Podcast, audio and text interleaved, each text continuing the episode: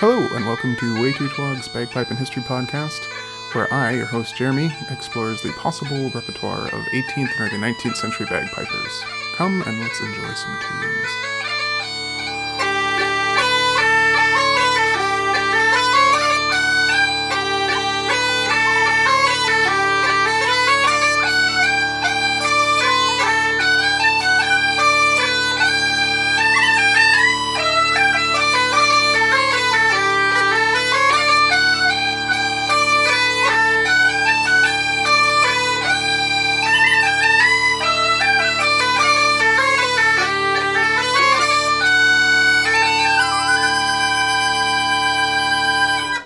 Week's episode is a little bit different. Uh, generally, you know, on the show, I play through a bunch of 18th and 19th century tune settings on Highland pipes or Uilleann pipes or Scottish small pipes or border pipes or whistles. Um, but this week, uh, I'm going to have an interview, which I've, I've done before, but this one isn't featuring me. I'm, I didn't do this interview. Uh, a couple, geez, months ago at this point, I posted a photo of a mug that I made uh, for the podcast um, which I wasn't terribly displeased with it, but it wound up like trying to set up a Redbubble store for it. It's, I mean, it's there. It's like thirty dollars though. I'm trying to figure out a cheaper alternative. Anyway, I posted a photo of it because I'm pretty happy with with how it looked, and um, a bunch of people commented that they didn't realize I had a podcast, and of those, a uh, Instagram user, uh, Ilan Sean or Sean Lally, got in touch with me and said he didn't know I had a podcast and he wondered if I wanted to play an episode that he had made. So uh, Sean had recorded an interview between himself and Brian Howard after Sean uh, went on um, the Blarney Pilgrims podcast. He you know, he wound up talking to Brian, who made his pipes, and then it's like, man, Brian's got so many good stories. We should put an episode of Blarney Pilgrims together. But by that point, Blarney Pilgrims had already quit um, quit doing their podcast or pause doing their podcast. So that means uh, Too Twog's Bagpipe and History podcast gets to be the home of this lovely interview. So huge thanks to Brian Howard and Sean Lally for kind of having this chat, recording it, and sharing it with all of us. Um, I'm not going to play any tunes on this episode.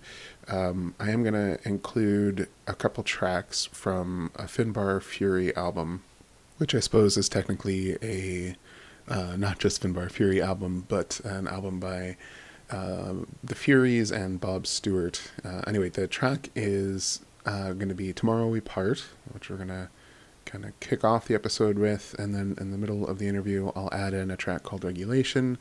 And right again at the end, we'll hear a little bit of La Volta. Uh, and then we're also going to finish up, because uh, obviously Brian Howard's an Uilleann pipe maker and big into low whistles, which, you know, features quite a bit of discussion in the episode. Um, and Howard Whistles is still going strong, even though uh, Brian retired in 2017. I asked Stephen Dockery if he would play a couple tunes on his new uh, Howard Lodi whistle, and he agreed. So we're going to go out with the Blarney Pilgrims and Joy of My Life by Stephen Dockery. And I guess without further ado, let's listen to uh, Finbar and then go right into Sean and Brian Howard doing their interview.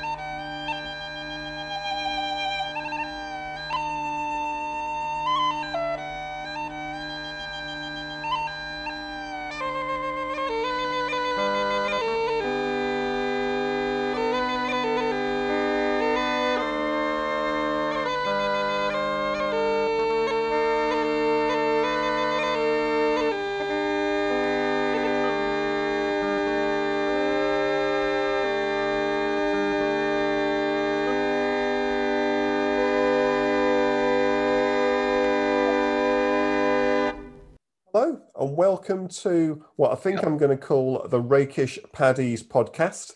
It is a one off, I think, and it's very much in homage to the Blarney Pilgrims podcast, but without all of the good audio quality and that that those guys had because Darren and Dom were audio professionals. But I'm really thrilled to welcome Brian Howard to the show. So, Brian, welcome to the show. Hi. And for those of you that um, don't know, Brian was um, an uilleann pipe maker for many, many years, a low whistle maker for many, many years, and of course, a player of many instruments as well. And Brian, I'm uh, a student of the uilleann pipes. I'm still learning the uilleann pipes, and I've had the good fortune to always play a Howard set of pipes. I had a Howard practice set and now a Howard half set. And before I went on the Blarney Pilgrims podcast, I phoned you to talk about some of your pipe making history and some of the pipers that I met at various Tionól with you. And the stories were so fantastic that, in fact, Darren and Dom had you lined up to speak, but then they've stopped doing their podcast because life takes over. So, what I really wanted to do was to record some of these wonderful stories that you shared. So, what I want to do, I suppose, is firstly ask you how uh, an, an engineer from Sheffield got into playing and making the uilleann pipes. It's very difficult. Uh, I always had a leaning towards Irish music and um, things like that, and I couldn't work out why. But um, in her wisdom, my mum sent me to a Catholic school, and now I recall that lots of the surnames began with O. So you were in in the uh, the culture with a lot of Irish um, people in Sheffield that had come over to Sheffield in the fifties and sixties. Is that right? There was uh, there was uh, there was stories we heard where people left it in the famine years um, and went to England, and there was one family that uh, was going to Manchester, and uh, the, the part of the family got lost and ended up in Sheffield.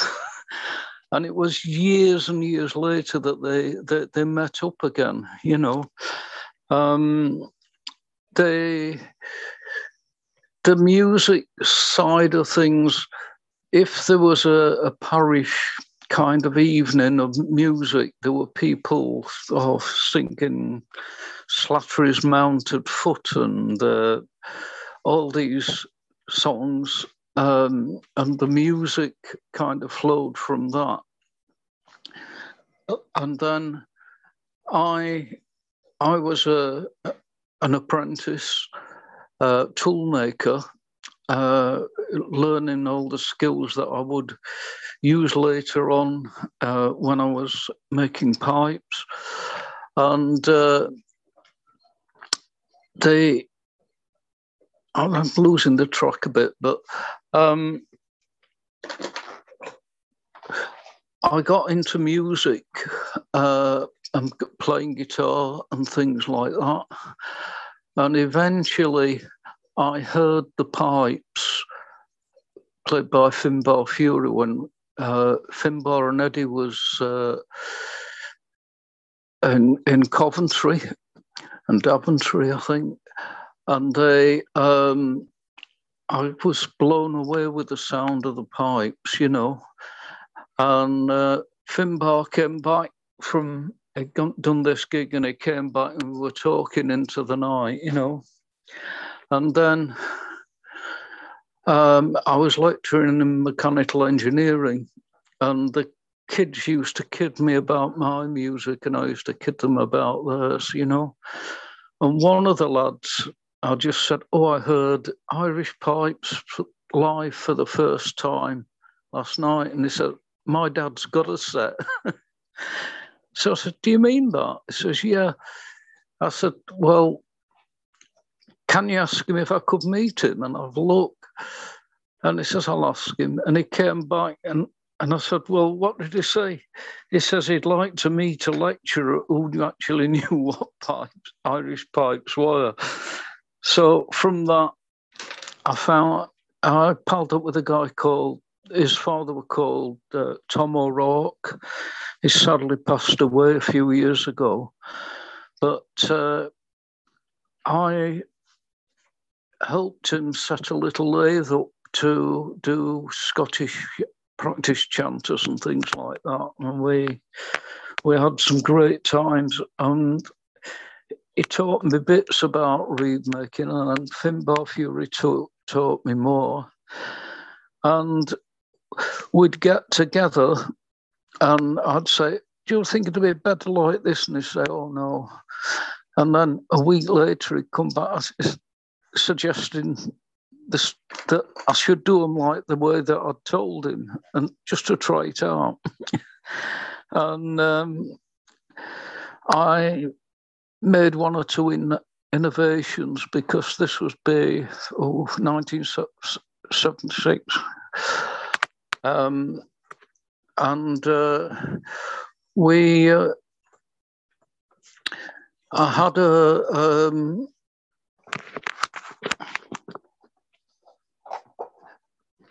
just a moment, my, my battery's just run out in the hearing aid. I'm not as uh, sound of hearing as I used to be. Of course. And it's worth uh, saying while Brian's sorting that, that I had the great fortune um, to meet Tom O'Rourke at a Tionól in Birmingham.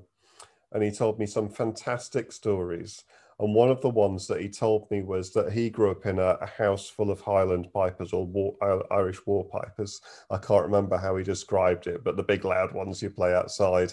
And he was an uilleann piper. And Tom said that his father was incredibly strict musically and especially about rhythm. He was really big on the rhythm.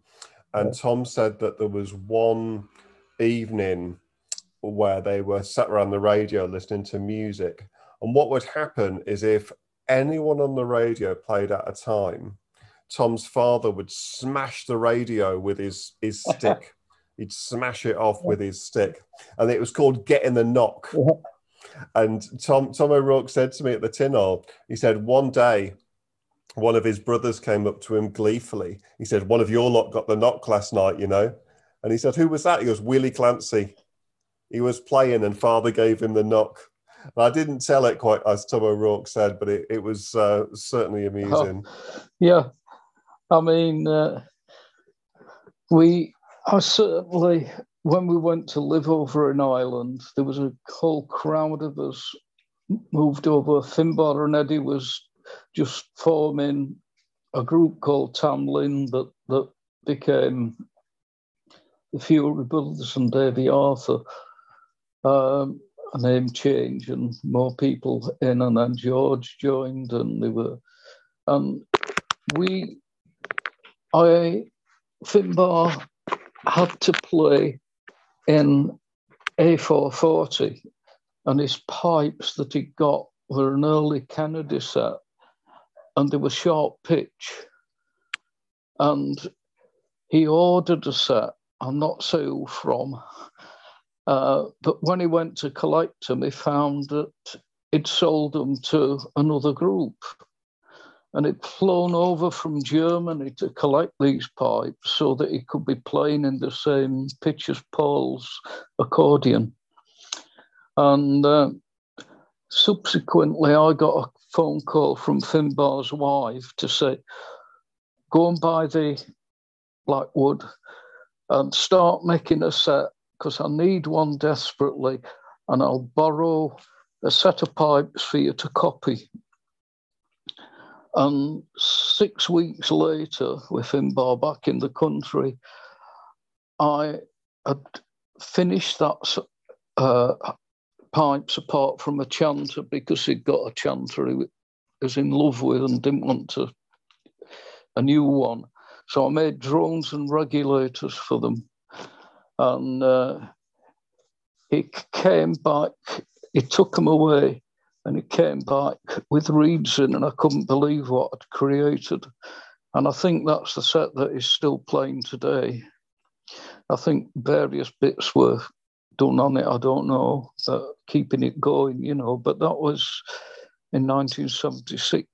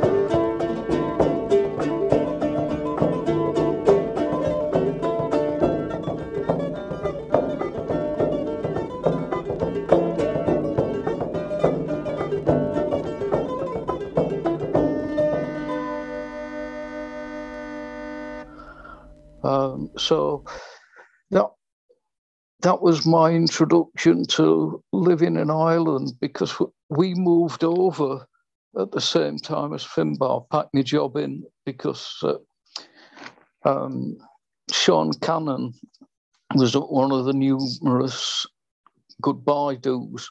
And he said to me, When are you going to make pipes full time? Because it's what's needed, sort of thing, you know.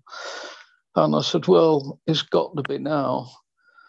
And uh, my wife said, Do you really want to go? I says, Well, you know, there was, I've been teaching, uh, lecturing because my apprenticeship meant that I could, and the qualifications I got were above degree level at the end.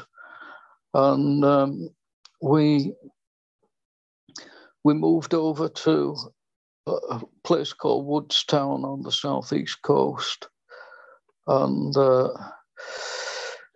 the rest, you know, I just made pipes there. Then we got uh, bought a cottage and fitted a workshop out and and spent the time making pipes. But the at that time, the about we were there for about six, seven years, I think and uh, the economy went mad. You know, it was crazy. I know it was bad in the UK at the time, but it was, you know, the knock on effect from that to Ireland was worse.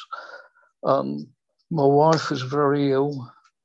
And I, you know, I think we were trying to get a, a living when there was things were very difficult. So we decided to move back to the UK. I went back doing some lecturing um, and uh, concentrated on getting the pipes done. And I'd also made some whistles while I was in Ireland. And well, I said, engineer one properly. And yeah. an injection molding machines that I bought. Um, and the, in Sheffield, you can get no end of things done. There's skills all over the place. And this guy says, Well, I'll do, I'll make you the mold and uh, be, pay me a deposit. And then as you sell them, you can pay me. And I paid him off reasonably quickly. But that's the kind of thing that happens in the city was born. People would trust you to get something going if there's, you know, and uh, so Riverdance happened at the same sort of period. And uh, we put these low whistles on the market and they did very well. Well, I'll and tell you what, Brian, can we just rewind a bit before we get into into that story? Because I was really um, interested in your early pipe making days in Ireland because you'd done this set for Finbar. and you know, when I spoke to Darren from Blarney Pilgrims, he said, "Well, when you learn pipes, you need a guru, you need a a pipe shaman, a reed shaman to show you. But making them, did you have any mentors or people who helped you understand this beast that is the Uilleann pipes to help develop your pipe making while you were over in uh, Southeast Ireland? Well, my engineering background, you know, if somebody has made something, somebody can copy it. And this was the way I approached it. I'm, I could measure things very, very accurately. I could make tools to do jobs that perhaps other pipe makers couldn't. That, and the accuracy point was, um, you know, when uh, another f- friend who helped me a lot was uh, uh, Francis McPeake, you know, Frank. From Belfast, yeah. Yeah. And he he used to come over with the band and he got uh, relatives in Leicester, I think, that were quite close to where we were living in Market Harborough. And uh, he came round and he showed me reeds for the first time how they, you know, worked. And young, young Francis, as he was then, um, he came to see us um, when when they were on tour. Um, I said, "Have a go on this. This is one I'm, I've made, you know." And well, he stayed with us for a week, and I took his chanter down to my little workshop and uh, copied it. And when I'd done it, he, he put his reed in, and it worked, and it worked quite well. And what? who who had made um, Francis McPeake's chanter that you copied, Brian? Sorry. uh, what make was that chanter? It was a Kennedy from Cork. So right. Was that the first chanter that you'd made? Yes, because, uh, but again, it was sharp, sharp pitch, I think. But I started, you know, I'm trying to put things in sequence. We used to see Finbar quite often because he didn't live too far away. Um, Tom O'Rourke, we used to spend the evenings talking. Um, and it's how I got my background education of, you know, uh, finding out, oh, all children have got names and some have got several names, and, you know, uh, and because all, all the music I'd played was singing with a guitar, you know, just with chords. And uh, learning learning to play by ear was was very, you know one of the things that I could do. I could pick pick tunes up on this first chanter that I made, and then but it all sort of happened so quickly when I um, made Finbar's pipes, and uh, there, there, was a guy called uh, Louis Russo who was um, a musician that I met, and he was staying with me, and he he was an oboe maker. Um, so he he'd done um, a lot of work for Boosey and Hawkes um, on key work and stuff like this. So um, we, we used to again, we'd talk far too long into the night about stuff, you know. And, uh, you know, I, I looked at the pipes and I looked at engineering when pipes were being developed. And as orchestral mu- music went from instruments with keys that were in wooden slots that on the outside of the instrument to become far more sophisticated engineering wise. And unfortunately, that coincided with the famine in Ireland when engineering was getting better. There was a big drop off in pipe making, and it, it kind of stuck the pipes un, underdeveloped acoustically, shall we say. Um, and one of the things that I started to do was look at how the octaves are tuned in the chanter. And lots of chanters, certain notes are flat, and the other ones are sharp between the two octaves. And once I got back to the UK, I started looking at how we could improve chanter bars to make them people called them wobbly bars, you know, because it it wasn't a true taper. In in orchestral instruments, it's not a true taper either because they've got these bore perturbations, you know, where the bore changes handle and uh, uh puts puts a little hollow in certain places. Um, that that made the the the chanters play much better in tune and also got a kind of kink out of the pressure thing because you get up to an A and then have to squeeze harder to do it. With all the things I did, it just sailed up past that pressure point and you could go right up to a third D. And I continued trying things um, to see if I could make them better still, you know. And eventually I started putting perturbations into the, the staple to make that play better. And I mean, first of all, I tried between the thumb hole and the bottom of the chanter. And I got a lot better tuning and then I tried some between the thumb hole and the bottom of the staple. And that made a big improvement as well. It just made everything more solid.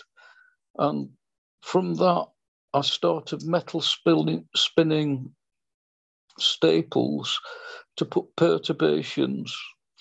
And it occurred to me that the bar was practically to got repeating patterns each octave you went up the bar, you know.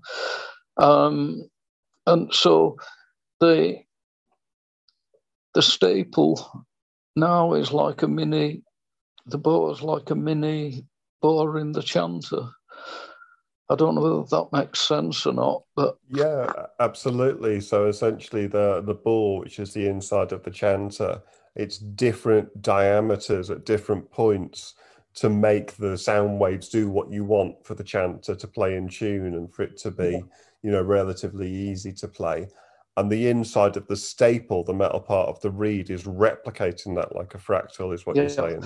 Yeah, I mean, um, I I used to visit Ireland uh, in the nineties, you know, and uh, Killian O'Brien when I was in Kilmacower making pipes in South Kilkenny. He worked for me for two years. And I was over visiting, and he says, We were talking about these perturbations and where are they? So I said, Well, I'm going home, you know, kind of tomorrow. Um, but I've got my chanter with me, and I don't mind doing an experiment on my chanter because I'll not need it. Can can always make another one of them when I'm back home. So, what happened was he uh, sort of we couldn't get the E in tune in between the two octaves. No, sorry, the B note we were trying to get better. And one of the things I didn't realize is that if the B note's slightly flat in the kind of Pythagorean tuning system, it's okay. It, go, it goes with drones better and things like that. And that's a whole big subject that we could spend ages talking about. But what I did I just ground it on a hand grinder, this piece of silver steel, made a reamer, reamed my own chanter underneath the bean hole. And we put the reed in to see what happened. and I says, no, no, it's it's still, it's still, you know, flat. And that's Killian says, yeah, but the E notes come better in tune. So, and it had, and it improved so, answer. So, so it's an unex- unexpected result. Unexpected result, but um, I train myself to accept these things. If if the research I've done says this is the way things are, that's that's what you build on. So um, when I got back to the UK, um, we had a mighty session in a pub in Derbyshire, a lock-in type place, you know. And there was a recorder maker there playing recorder beautifully. Um, and I said, that's nice. And he says, yes, I'll make them. And I said, well, I'll make the pipes. And said, wow, you know, so we had a good chat. And he invited me to come down. And I said, I'm having trouble with the B note, getting the two Bs in tuning between the octaves. I said, if you've got that on a recorder, where would you take a little bit out of the bore? And he says, here. I said, but that's miles away from the E note. He says, yeah, know. So I tried that as well. And that set me on getting perturbations to work, you know. And uh, I think it's one of the things that uh, successes I had with people like yourself who've got chanters that are quite well in tune, you know. Well, I've had my um, chanter since 1999, I believe, is when I got my chanter from you. And of course, I'm still learning with lots and lots of ways to go. I often joke that learning tradi- traditional Irish music as an adult Englishman is like a, a, you know an ever moving puzzle that you try to solve. But I love it, so I'll keep doing it. But it does just play, you know. So obviously it's not magic. I go traveling, you know, around the world and uh, or around the country, and there can be reed issues that you've got to wait for it to settle. But I remember I read an article once that said, well, pipers spend half their time trying to make the pipes work and half the time practicing. And that's not been my experience, luckily. Um, one of the things I was really interested in um, to find out more about was that you were very close to Tommy Carney, uh, the piper from Waterford, when you when you were in Ireland, weren't you? Oh, the gentleman! it was lovely. Um, he he taught me some piping. Um, and strangely, when Tommy died, uh, usually if somebody dies in Ireland and you're in England, you can't get to their the funeral because you know you've got to, to do this. But uh, Tommy didn't do that. He wanted to be cremated, and there was a, a waiting list So I had time to get over to the funeral, you know, and uh, we'd I'd seen him about six months before, and we'd had a couple of tunes together. I think he had Alzheimer's, and um, you know, I knocked on the door and prepared for him not to recognise me, as I've been told might happen. And I opened the he opened the door and he says, "Brian, have you got the pipes?" Brilliant. Yeah, pulled, more or less pulled me in.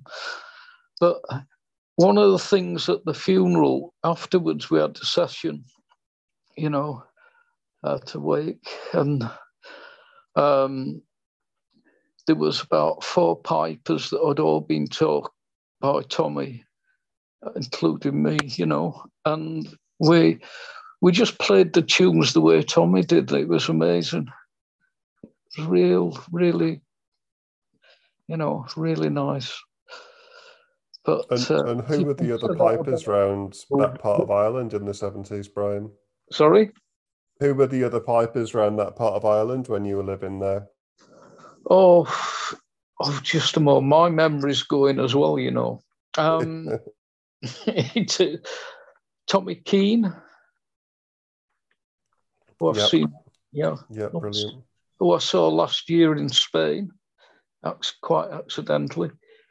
Um, oh, gee, come and think. Oh, Well, we can always come back to that. I think So, um, yeah. so one of the things that um, I said I said we'd come back to, let's do that now, is the development of the low whistle, which again is famously, you know, involves people like Finbar Furey and Paddy Keenan and such. Um, the stories of Finbar and Paddy making uh, low whistles out of uh, TV aerials and such like that, you know, back in their youth in Dublin. So, where did the, the low whistle come from?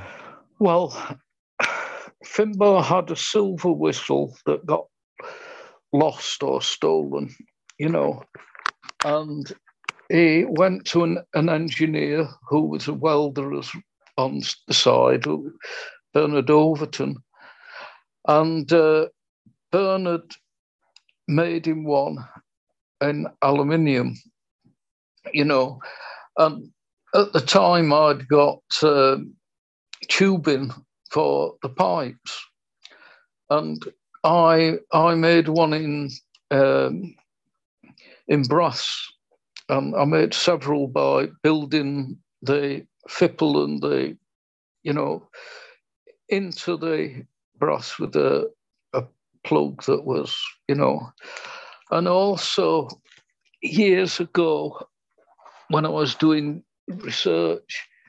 I came across something that said, um, if you do this and this and this with the um, windway, it will play quietly and loudly and the pitch will not change. And you've got a whistle that does that, I think. Yeah, I have. I've got my Howard low whistle. Yeah. Yeah. So what what I did was make a a, a, a whistle mold together with some well people were I could uh, in Sheffield I could get people to do work for me to to get this thing going and uh, also there was a, a, a grant for people who were setting up, and this was when I was just back in the UK. You could get workshops, three months free, and then you, the rent went up to full thing over a year. And I made all the bits and got people uh, to spark erode that shape a copper shape of a whistle head into steel. This is a bit technical. What they do is submerge it in paraffin, and it's very accurately positioned so that when electricity goes through it, it sparks and it vaporizes a little bit of the steel. And eventually, I had to make two whistle heads in copper. One was about one millimeter smaller than the other, and that one roughed out the shape, half the shape of a whistle head, and then they put it on another side of the block and did the same at the other side. And I tried to get the, I designed the head in such a way that where I wanted some um, perturbations in the windway, it was thicker. So it shrunk away and left a little hollow in. Uh, as that research thing had told me happened with good quality recorders. So it was a bit of luck that I guessed right uh, with the thickness of the uh, head in these places, so it shrunk away and left uh, perturbations in the windway. Does that the, follow? Yeah, yeah, definitely. And um, the low whistle obviously has become one of the you know very popular instruments in traditional yep. music. So were you one of the very first people making them? Yeah, um, I made them. I did all this tool making in 1984 right for the i did a whistle with a plastic head uh, and some PTFE tape on between that and the brass whistle um, so that you could tune with the head you know which was a good idea.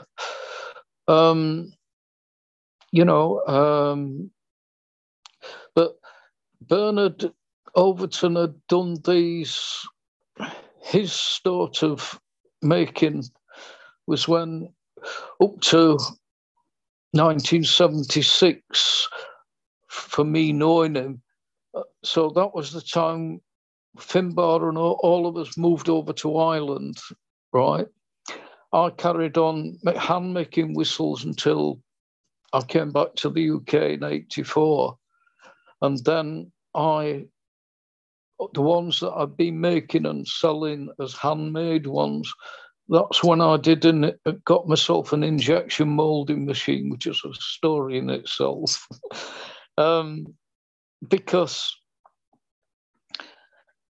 I got this machine reasonably priced and set it up and found out how to use it and uh, made the, the whistled uh, heads just in time for Riverdance to make make them popular with Davy Spillane playing on Riverdance, you know. So that was a good idea. And it, it meant that I got a product I could sell that I could reproduce quite well. Um, and uh, I mean, at the same time, we set up doing some bodhráns as well, which was helping to play me get back into pipe making because I did them for a distributor. And uh, I found a way of putting the skin on with some very small staples um, in a groove. And the skin, you know, people say, oh, the skin's stretched you know, and and but it wasn't. It was the the skin was shrinking and pulling a little tear in, on and Bodhráns were unplayable after a couple of years, you know. But I was uh, in Ireland last year, um, and there was my granddaughter was just born, uh, and uh, Nikki, we we couldn't go and see her after that because the pandemic had started. So we talked to each other over the phones, and uh, you know she she's grown up knowing us, thank goodness, because we talked to her, and she's got a Bodhrán that I made for my son, and she's playing that just over a year old. Um, she, it's it's quite good, yeah, because they're back in Ireland, you know. That's magic. And um, your family in Ireland? They living in Waterford in that area. Yeah, they they're just over the river from Waterford City in a place called Kilmacow. Well, it's a fantastic part of the world. I've not been there for a long, long time, but yeah. certainly uh, like to get back yeah. myself. Um, obviously, after all the the pandemic travel restrictions are lifted. Yeah.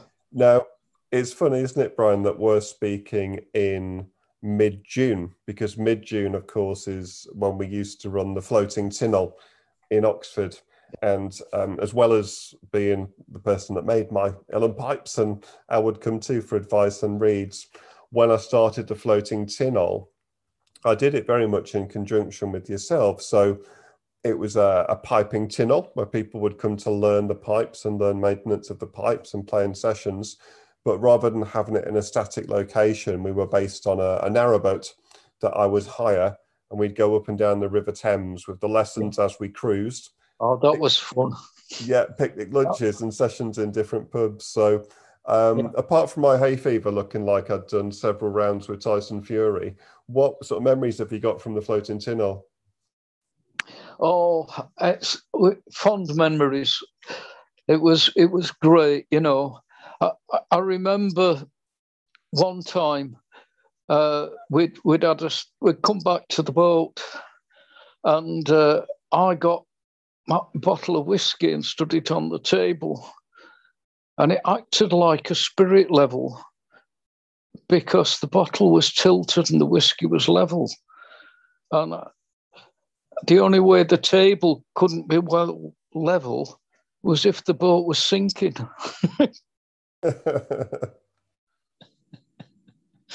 yeah, and it was, wasn't it? Was it? I can't remember now. Was the boat sinking uh, at one point? Yeah. It. Oh, gee. Somebody had flushed the toilet, and the flush had carried on, and we were flushing water into the boat. I'd completely forgotten that. You know, it must have been a good night down the pub that one because I'd completely forgotten that. yeah. Oh, well, well spotted with the whiskey bottle. I mean, I was obviously very pleased being the organizer that we never actually lost a set of pipes or a person overboard either. I don't think anyone ever fell in. I'll tell you something, we never lost a piper either. No. no, we did have various broken down boats. I do remember that. I remember all sorts of things going wrong and other boats having to tow us and tying boats together. And, um, oh. you know, oh. e- even one year when the hire boat that I'd arranged, oh. I'm convinced it wasn't my mistake. They'd, um, they'd not sorted it out and someone else had the boat and all you guys were arriving. So literally, I'd lived in a boat at the time. So we used my own personal boat and a friend of mine, Eddie, who's now living in India in some sort of ashram, is Eddie. But my mate Eddie, we roped him in, no pun intended, and we had, um, I think, a far better time of it on our own machines. Although they did break down a few times. Yeah. Uh, I can remember you, the fan belt going on the the boat. Do you remember yeah. that? I do remember that. I remember it very well because the bolt had sheared off inside the engine, which is uh, beyond my engineering skills. And luckily, we were near a boatyard where a very grumpy boatyard owner, after screaming at everyone for something and nothing, managed to drill the bolt out for us. Oh, wow. Oh, we had some good times. Indeed, indeed. Well, one of the things amazing, we've been speaking for almost an hour. I know it feels like we're just getting started, and I guess we would if we were at a session down the pub. But one of the things I was really interested to get your take on is this development of pipe making because we're at the stage now in 2021 when the Píobairí have a pipe making yeah. school you know, it, piping itself has never been healthier. Traditional Irish music has, has never been healthier. The level of talent, the breadth of talent, the amount of young people playing is staggering. And, you know, the Irish music, of course, is played all over the world. Like I now live in Bern in Switzerland, and we've got some cracking sessions here of both Irish and Swiss and English players like me. Um, you you're living in Gibraltar, where there's a session. Uh, um, you know, I've been to New Zealand and all over, and there's traditional music sessions. So, looking back at the pre-famine pipe makers that many people hold up as being the greatest, and then looking at the early and mid 20th century with giants like Leo Rowsome, who again other people will say Rowsome's pipes are the best, you know, full stop. How would you look at the different eras of pipe making and what was gained and what was been lost in each one. Does that make sense? Well, I, you know, going back to what I was saying about the famine and the modern things with machinery and that, not getting into piping easy. Everybody thought that you should have a woodworking lathe. Um, and where metal turning lathes are far more accurate. Um, you know, you can machine tapers on, and the big thing is, do if you reed making and everything, if you you've got to be able to reproduce what you've done before. Um, if you can't do that, you don't know whether, you know, uh, what's right. And only by changing one thing at a time when I was doing research did I find out what actually happened. So I'd got to be able to make two chanters identical, move a reed from one to the other and no change. And then I'd change one of them.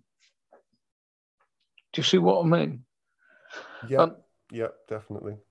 It, it's getting these ideas uh, of because nobody really writes much about the acoustics of, say, an, an oboe, which is very similar to the chanter. And everybody keeps the thing secret.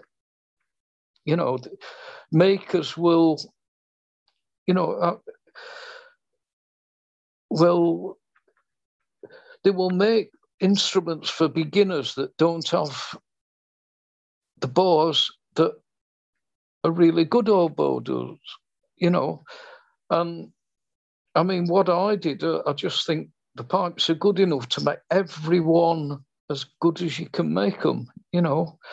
Um, you know, and this, it's very difficult to, I, I, I read all sorts, um, and they, there's a Bernard, there's a, uh, who wrote the a book on the best book I've had on acoustics.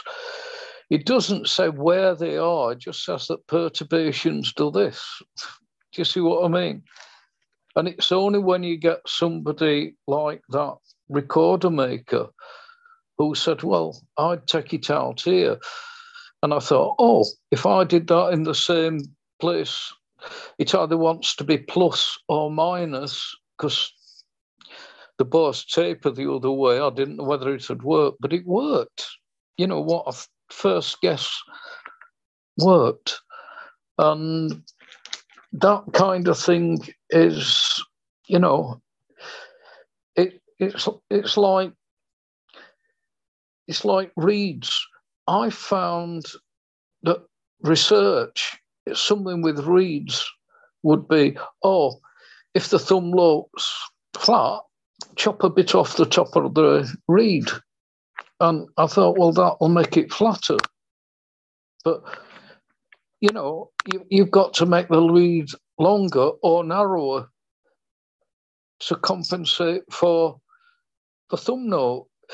Now I find the thumb note's easiest thing to tune on the, the whole chant because there's so many ways I can do it, you know, with the reed. Well, there'll be a lot, lot of pipers out there who, um, you know, they, they found that as the hardest note to, you know, often the, the D's are one of the hardest ones to do. And looking, you know, now, as I said, in the 21st century, do you see the type of production now with 3D printing and such? Do you think that could revolutionize how uilleann pipes are made? Could they even be mass produced? Well, the thing is that when when I first went over to Ireland, you know, people used to come and borrow me reeds sort of play in a session, and I'd, you know, they bring it back, you know, and you could that's them play my reed in their chanter. You know, when people now are saying, "Oh, you've got to have a reed made for that chanter," And I say, no, you just make a reed that works in mine and it'll work in others. And we sell quite a lot a year, uh, reeds a year. I'm not going to go into the figures, but quite a lot. And, you know, we say, if it don't work, send it back. I'll give you your money back. But I don't have to do it because it's probably working better than anything that I've done. Well, that's interesting. You're still making reeds because you have retired now from pipe making. You did a, a few years ago, and um, you moved from that wonderful house in Rock Street that I used to love visiting with your workshop out the back. Um, but what would you say? You know, so final question: What would you say is your legacy to the world of, of uilleann piping with the work that you've done and, and traditional music? Oh, I don't know. Um, what, what's know, here now that wasn't here uh, before you started? I, I, going back to what I said before, that one one man's done, another man can copy, as I did, and I took information from other instruments you know, I mean, at the moment we're having a, you know, I, uh, we're finding that with global warming, just up the coast from where I am now in Barcelona, just beyond Barcelona near the French border, is where lots of people get their cane from Medea. And it's growing for a, a, a longer period. In other words, it's another month before they can harvest it because they've got to harvest it after all the sap's gone down into the rhizome, right? And then they cut it and then they send it to people like me. And I've been struggling because it's not soft enough. So I've had to find ways of making good reeds out of hard cane for uilleann pipes and, you know, make a f- few hundred a year for people in in my little apartment. well, magic. Well, long may that continue, Brian. And um, yeah. it's been really lovely speaking to you. And I tend to find about an hour is a, a really good um, time, yeah. you know, in, terms of listening for this. But you know, for people that have listened to this and had their interest piqued, are there recordings out there where people can hear your instruments being played on? Yeah. I missed that last bit. Um, can people get recordings like CDs or on Spotify where they can hear your instruments being played? Oh, I am trying to write a book on how I make reeds. And that will be my legacy because I've found things that nobody else has found, as far as I know. And uh, people are playing on reeds and they don't know I've made them, which is quite good. But uh, I mean, I I've just had to the, the legacy is using a solid lump of metal and drilling a bore in the same way as you would a chanter and turning the outside to get a really good staple with perturbations in it. And I've been doing it in stainless steel. So they'll live outlive me, you know. And I know that there's people playing on reeds I made 20 years ago still. Yeah, definitely. And also on uh, very old whistles. As I was in a, a, session in Thun in Switzerland just last week, which is um, just next to the, the Thunersee and the Bernese Oberland, next to all the big famous mountains like the Eiger and the Jungfrau. And there was a young lad in there and one of, playing one of your very old um, brass low whistles so yep. the instruments are out there and the music's out there. So, Brian Howard, thanks so much for talking to us. Thank you very much for all of your work over the years creating instruments, you know, that people have had so much pleasure playing. And it's been a real pleasure speaking to you. Okay. Well, thanks for asking me.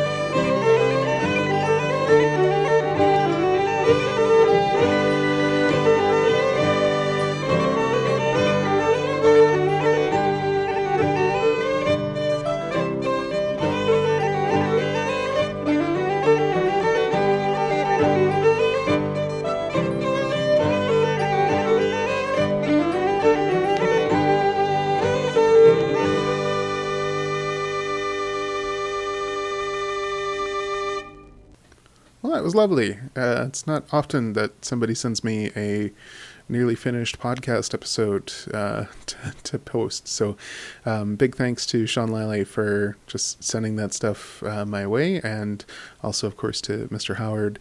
Um, yeah, this is this is great. Really interesting to listen to that uh, the history of kind of Irish pipe making um, and whistle making too. Uh, actually, to go out, we're actually gonna listen to some of the new Howard music work. So, uh, Brian retired in 2017, and since then, uh, Howard Music is still going strong, but under David O'Hagan, and recently came out with a new low D whistle model and um, on a shared Facebook group with a fellow named Stephen Dockery, uh, who posts quite a few good tunes um, and discussion of whistles. And he recently posted a bunch of videos of uh, him playing his new low D whistle. So I asked him for some tracks, and he kindly sent a recording of himself playing the Blarney Pilgrim and Joy of My Life on the latest Howard Low D with the reed head. Um, yeah, so we're going to go out with that. So thank you, Stephen Dockery. Uh, I've played some of Stephen's tunes before. He's written some some lovely stuff, um, and he's got you know a good website and offers lessons on whistles and that sort of thing. So you can check the show notes out there if you'd like. Um, also, big thank you, you know, not just Sean and uh, Brian, but uh, thanks to Finbar Furey for the use of some tunes, uh, and thanks to Blackie O'Connell, who insisted that Finbar wouldn't mind if I couldn't get a hold of him and if he couldn't get a hold of him asking permission, which is where we are sitting right now. So, um, Finbar, if you hear this and are upset that I use your music, uh, it's Blackie's fault, and I'm happy to take it out. so, anyway, and as always, you can support the show by going to patreon.com slash waytotwag, and should be back to normal episodes fairly soon here. Uh, cheers, everybody. Let's go out to the Blarney Pilgrim and Joy of My Life